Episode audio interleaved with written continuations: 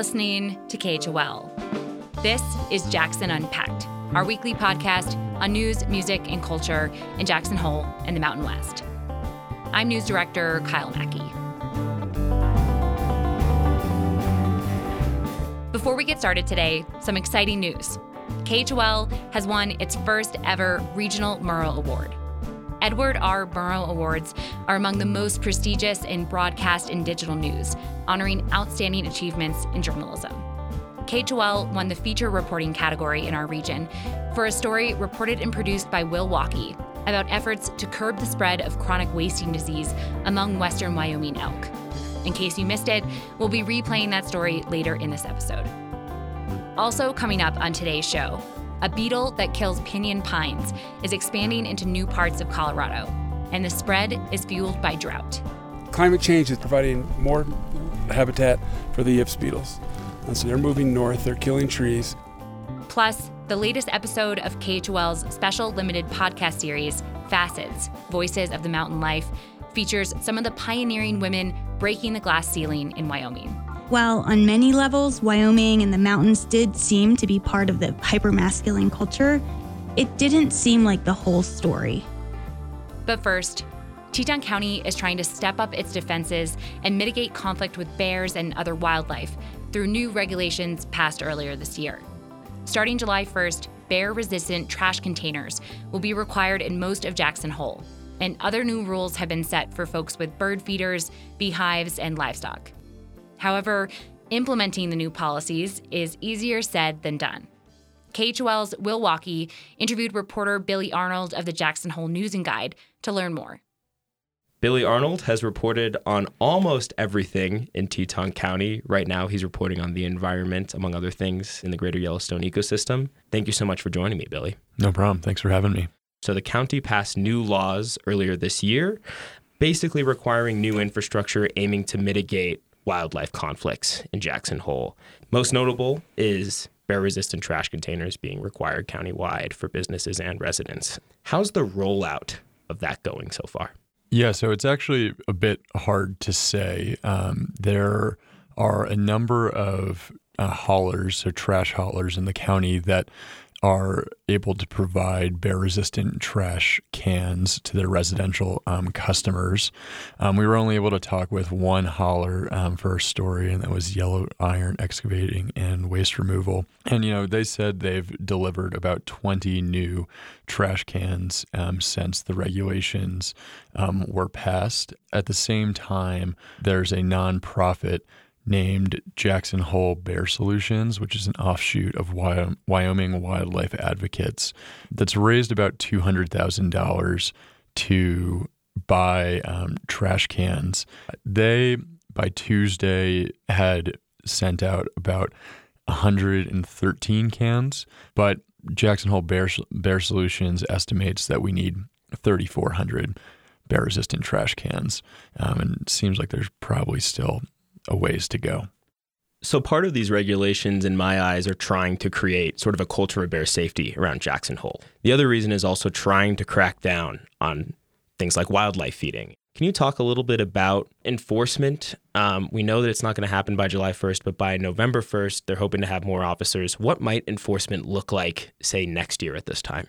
For the county, um, enforcement is kind of a complicated um, picture the way it works is this is a land development regulation. And my understanding from talking with County Attorney Keith Gingery is that in order for the county to actually issue a fine, um, there's a multi-step process. You know, there's first is sending a letter to someone who's violated um, the code. If that person does not stop that action, you know, the next thing that the county can do is take it to a public hearing in front of the Board of County Commissioners. If the county commissioners decide that there has been a violation, it hasn't stopped, they can elevate the the issue to circuit court, and once it goes to circuit court, that's when that person can be fined. So it's a multi-step process to get to a fine. Um, but you know, Keith Gingery pointed out uh, that is, you know, the ultimate one end of the enforcement spectrum. And, you know, the county officials' line has been for some time that um, people will generally stop whatever um, they're doing after they get that um, initial letter from the county. We're going to have a law in the books. A lot of people are going to get bear resistant trash containers. There's still going to be people that can't get it for whatever reason. There's still going to be people that don't want to get it for whatever reason. Is this law going to be enough in the sense that it will actually make a meaningful difference in reducing bear conflicts if there's going to be this percentage of people who aren't going to do it? I don't know the answer to that question. I will say there are definitely barriers to people adopt like getting bear resistant trash cans. Um, Wyoming Wildlife Advocates and their spinoff nonprofit Jackson Hole Bear Solutions is trying to address that by offering, um, you know, reduced cost trash cans to people that can't afford $400 for a can.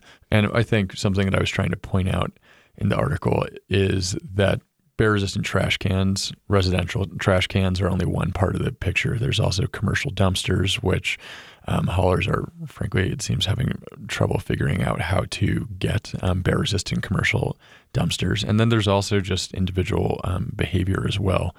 Some, I talked to a few birders um, who you know, said they'd been bringing their bird feeders in. Some people had been, you know, still leaving hummingbird feeders up. Um, that still is an attractant for bears. So there's a few things beyond just bear resistant trash cans that will make quote unquote bear proofing um, Jackson Hole a little bit more difficult. Thank you so much for joining KHOL. Really appreciate it. No problem. Thank you for having me. Arnold's full article featuring more information about Teton County's new wildlife regulations is available at jhnewsandguide.com.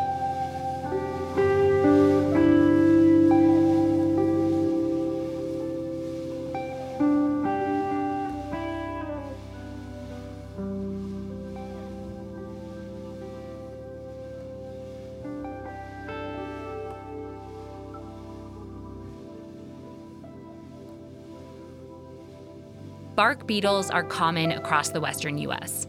They're tiny insects that burrow into the bark of pine trees to lay their eggs, often killing the tree in the process. One way to mitigate beetle outbreaks is through prescribed burns. But as Lucas Brady Woods of KSJD in Cortez, Colorado reports, the drought conditions fueling their spread aren't so easy to address. This story comes to KHOL through the Rocky Mountain Community Radio Coalition. On a mild spring day in southwest Colorado, Steve Underwood and his crew are tending to burning piles of pinyon pine. The green needles are burning, but the interior heavy stuff is not burning as well. There's a real art to this to be able to burn it and not have it creep around. Underwood is a forestry and fire management expert. One thing he specializes in is prescribed burns like this one near the San Juan National Forest. These are all pinyons that have been infested with uh, Ips beetles. So we cut these down last winter um, and we've piled them, and now we're going to burn the piles so that we can get rid of the Ips population on this parcel. The Ips beetle, or more specifically the pinyon Ips beetle, is an insect that colonizes pinyon pines. Even though the bugs are tiny, only about an eighth of an inch long, they can still kill trees. The burrows they carve in a tree's bark can eventually cut off its flow of nutrients.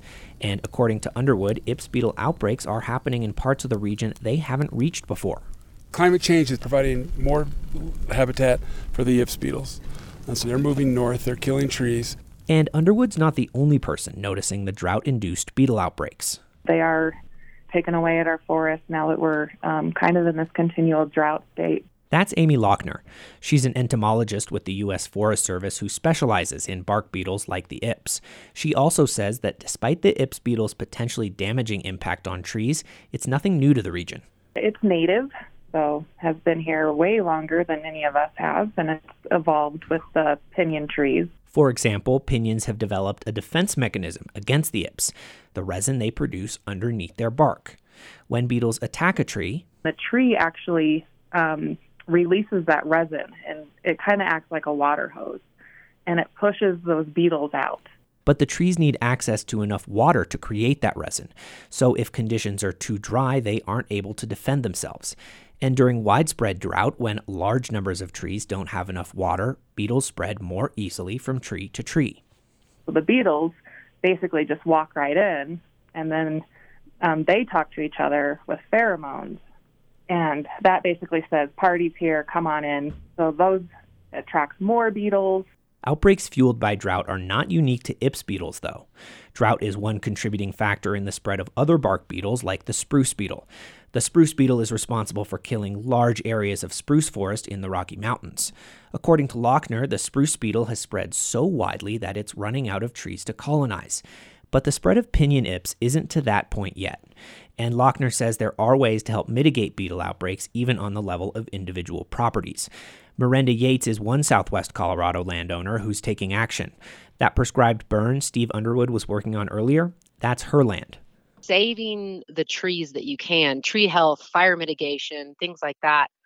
I, for me, they're the most important thing about being a land steward. Yates started working on conservation and forest rehabilitation on the land as soon as she bought it. But keeping a landscape healthy takes more than just one prescribed burn. It's a long term, ongoing process in my mind, it's like I'm looking at 10 to 15 years. So these are definitely like long term goals. And then the beetles were a really important one to start with because they can be so devastating. And at the end of the day, Amy Lochner says pinyon ips aren't going anywhere. And that's a good thing. When populations are at a healthy level, they serve an important role in the ecosystem. They act as uh, kind of our natural recyclers. Again, in endemic state, they're just attacking, you know, the the weak trees, the old, the dying trees. So they do a really good job of kind of thinning our forests. But for that to happen, drought conditions will need to subside in the region, ideally through better winter snowpack and summer monsoon rains. For Rocky Mountain Community Radio, I'm Lucas Brady Woods in Cortez, Colorado.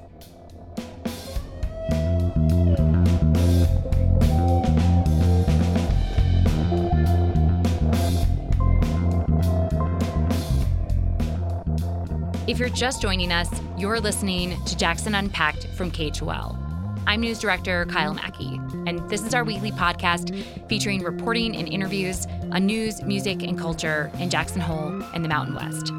New episodes of Jackson Unpacked drop every Friday on Apple, Spotify, or wherever you listen to podcasts. Next, a look behind the scenes of our new limited podcast series with Stio called Facets Voices of the Mountain Life.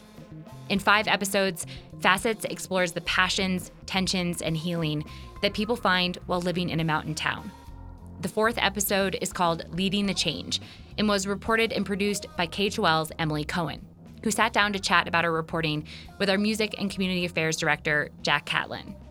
Their conversation was recorded live in the KHOL studios earlier this month. I have KHOL's Executive Director Emily Cohen here with me today. We're going to be talking about the latest episode of Facets. Wyoming's women have been breaking down barriers ever since the state was the first to grant women the right to vote in 1869. This episode features contemporary, pioneering women that have pushed the boundaries in Wyoming's landscape of extremes. Emily, thank you so much for taking the time to chat with us today. Thanks so much for having me. Always fun to be here in the studio with you. So, Emily, what initially inspired you to produce this episode? So, I've been in Wyoming for four and a half years now. And one of the things that struck me when I first moved here was how much gender dynamics seemed to be at play, whether it was the male to female ratio, that there's just so many more men, or just this notion of a quote unquote bro culture. And this idea of that just was part of the zeitgeist. And while on many levels, Wyoming and the mountains did seem to be part of the hypermasculine culture, it didn't seem like the whole story. Because when I looked around, I saw many successful women, women at the helm of some of the community's most prominent institutions, like the Community Foundation, Jackson Hole Mountain Resort, the Chamber of Commerce, and many, many nonprofits. And I just wanted to understand and explore what was going on and maybe see if that narrative could evolve a little bit and have some more nuance. So, the episode touches on some of the historical feats that Wyoming women have accomplished. Can you tell us a little bit about those? Well, I think most people know, at least in Wyoming, about Wyoming's moniker as the equality state. It was the first state to grant women the right to vote. And then Jackson had the first all female town council in 1920. The state had the first female governor. But now, a century later, we're not doing so great, especially when it comes to political representation among women. And now, Wyoming is actually the most unequal in the country. Um, so there's now just four of 30 state senators, for example, that are female. With that historical context in mind, how do you see the current situation, both in Jackson and Wyoming in general? Well, it's not great. Um, definitely, like we talked about on political representation here in Jackson. You know, we have we do have a female mayor, our county commissioner. We have one female county commissioner. I think in this episode, um, Jackson Mayor Hailey Morton Levinson and Lynnette Grey Bull, who was a U.S. candidate for Congress in 2020, both speak to this a lot. Talk about the importance of supporting other women running for office you know, on other fronts, it's not necessarily great either. There's a national policy organization called the Women's Policy Research Group, and they evaluate the state or the status of women in each of the states in the country. And women earn C's and D's on their latest report card. Um, that's looking at everything from employment and earnings to political participation and health. In some respects, though, things are improving. There's more women owned businesses now than there were, say, a decade ago. Women to men's earnings is also improving. It used to be 66%, and now it's 80%. So things are getting better. It's just slow progress. So you spent months talking to and listening to all sorts of women in the area. Can you tell us a little bit more about a few of those featured in this episode? The first woman I talked with was Melissa Mom, and she was the first woman on the Jackson Hole Ski Patrol. And this was back in 1978. So that was pretty cool. We um, actually spent a day skiing together at the resort. And then I also talked with a couple other women, sort of pioneers in the mountains. Catherine Cullinane, who was the first female Exum guide. I talked with Jackson Mayor, Hailey Morton Levinson, and Lynnette Grey Bull. So women from all different sides of mountain life, from the mountains in the traditional sense to political involvement. So, Wyoming and Jackson in particular present unique challenges and seem to attract courageous people who want to make a mark. As a woman with a significant role in the community yourself, here as executive director of KHOL, what is your perspective on the attraction of living in Jackson and or Wyoming? You know, it's a small place and so opportunities are more available here in a way that they are not necessarily in a city or in a larger environment where there's just more competition. If you want to do something, you can make it happen usually. For example, I had no radio experience before joining KHOL. I think that if there is the ambition and the drive here, it's very, success is very possible. So, Emily, closing up here, anything else you'd like to share with us? I just think that there's uh, a lot of complexity on this issue. And, and now, obviously, with the leaked Roe v. Wade um, draft decision, these issues are on the forefront of people's minds. This episode is not necessarily political in any way, but women's equity and opportunity and agency ultimately affects everybody. And so I just encourage people to, to think about these issues, to take a listen to the podcast. There's only one more episode after this. And so, yeah, you can listen to it wherever you get your podcasts. Yeah, you can listen to Facets on Spotify, Apple, or wherever you listen to podcasts. The next episode airs next Friday, May 27th. I'm Jack Catlin, and this is KHOL Jackson.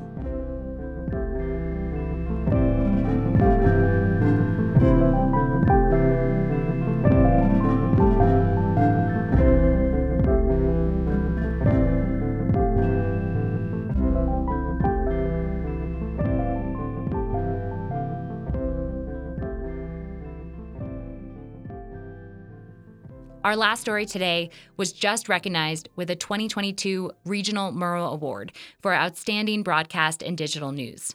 It was published in March 2021, shortly after chronic wasting disease, or CWD, was first detected among elk in the Jackson Hole region.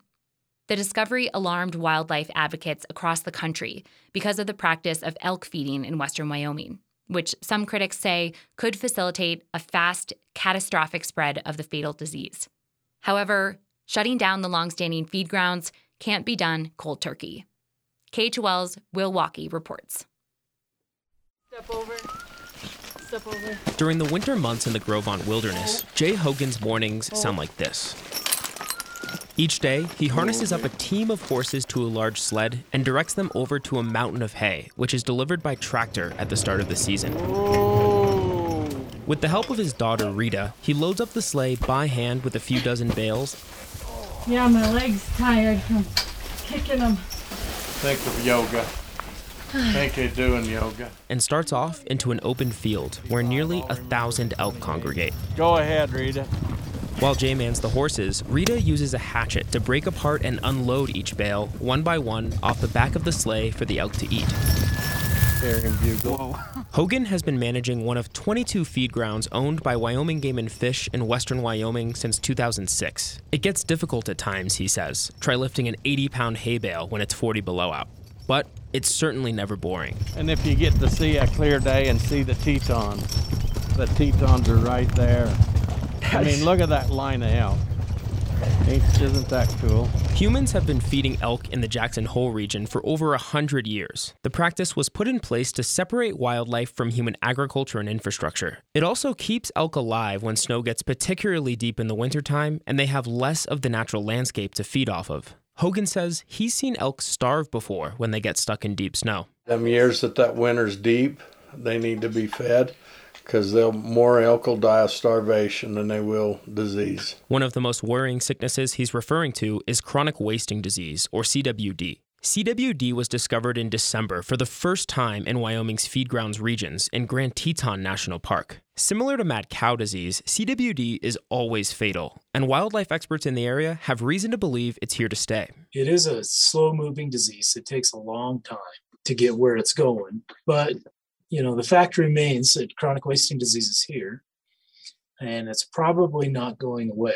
Brad Hovinga is Regional Wildlife Supervisor for the Jackson region of the Wyoming Game and Fish Department. He's been a part of the planning effort to deal with the potential spread of CWD among Wyoming's elk feed grounds for several years. CWD also affects other ungulates like moose and deer and spreads through body fluids such as saliva or urine. Ben Wise is the Jackson Wildlife Disease Specialist for Game and Fish, and he's seen the disease's effects on elk up close and personal. their ears droop they get a weird hair coat they begin salivating and yeah it's not it's not a pretty disease it's not a quick and and kind of gentle death either Wise says it can take up to two years before an animal succumbs to the disease, and in that time, they can spread it among their herd. Other local wildlife experts, including several biologists, say the feed grounds surrounding Jackson Hole provide perfect conditions for spreading the disease fast and causing a potentially catastrophic epidemic. That's why there are mounting calls and lawsuits demanding that game and fish close feed grounds sooner rather than later. But Wise says that's a pretty difficult ask. we can't just stop feeding cold turkey the the implications of that are uh, dramatic um, if we were to just stop feeding shut the feed grounds down tomorrow we would be dumping a lot of elk into situations where we don't we don't have the ability to mitigate mediate that. More elk would be on roadways, for example, or getting into ranchers' hay, or dying of starvation. So Game and Fish has said it will likely be at least 5 to 10 years before any feed grounds close. It seems like a lose-lose situation for nearly all parties involved, but experts like Wise and Hovinga are doing all that they can to mitigate disease spread in the meantime, and it all starts back at the feed grounds. And the bulls don't come in, they stay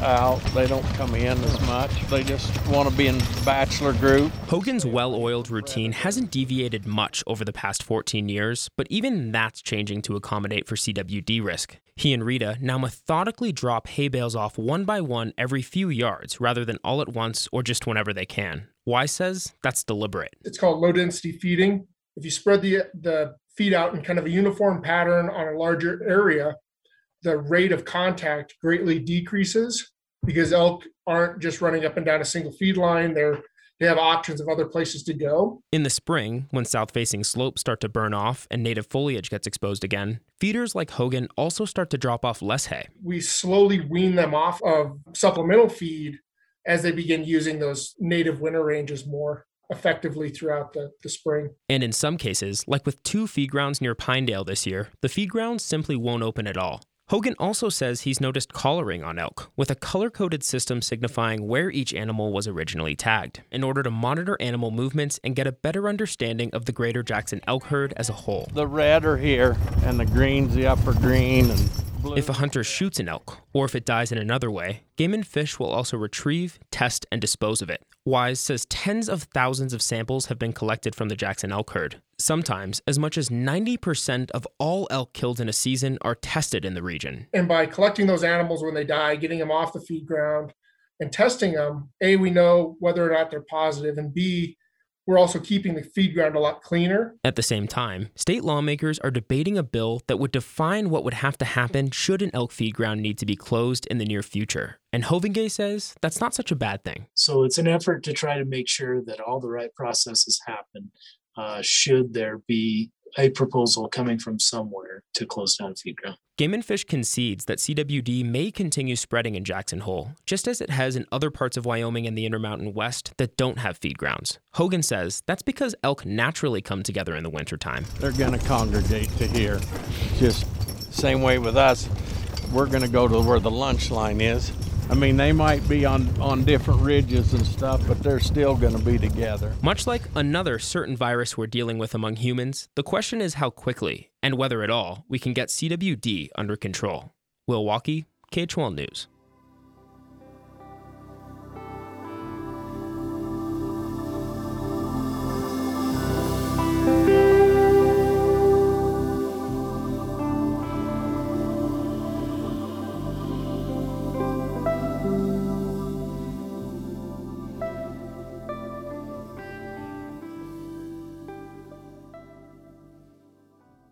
Now for the weekly news roundup.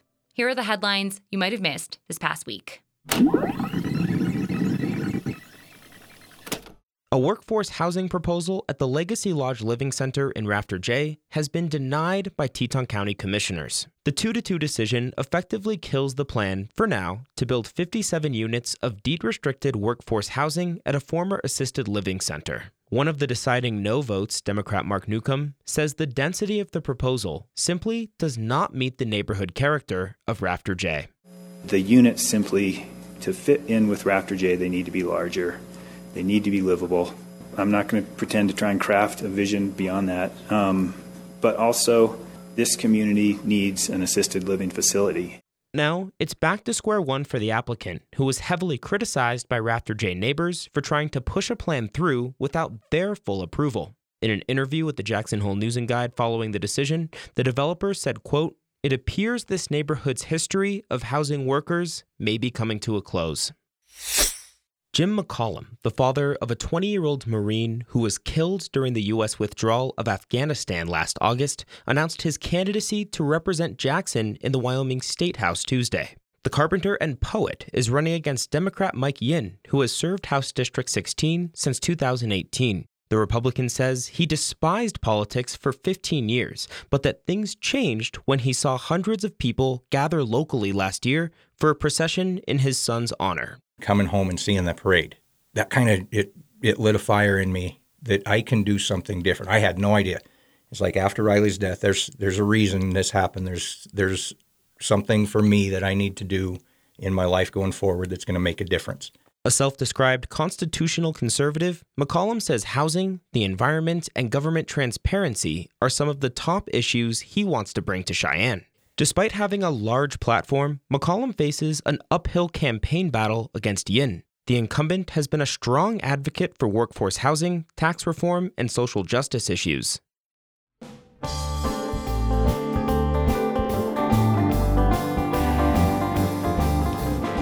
That's it for today on Jackson Unpacked. Original music for the show is by the local band Strumbucket. You can help us spread the word about Jackson Unpacked by leaving a rating and review for the show in Apple Podcasts. I'm Kyle Mackey, and this is KHOL Jackson.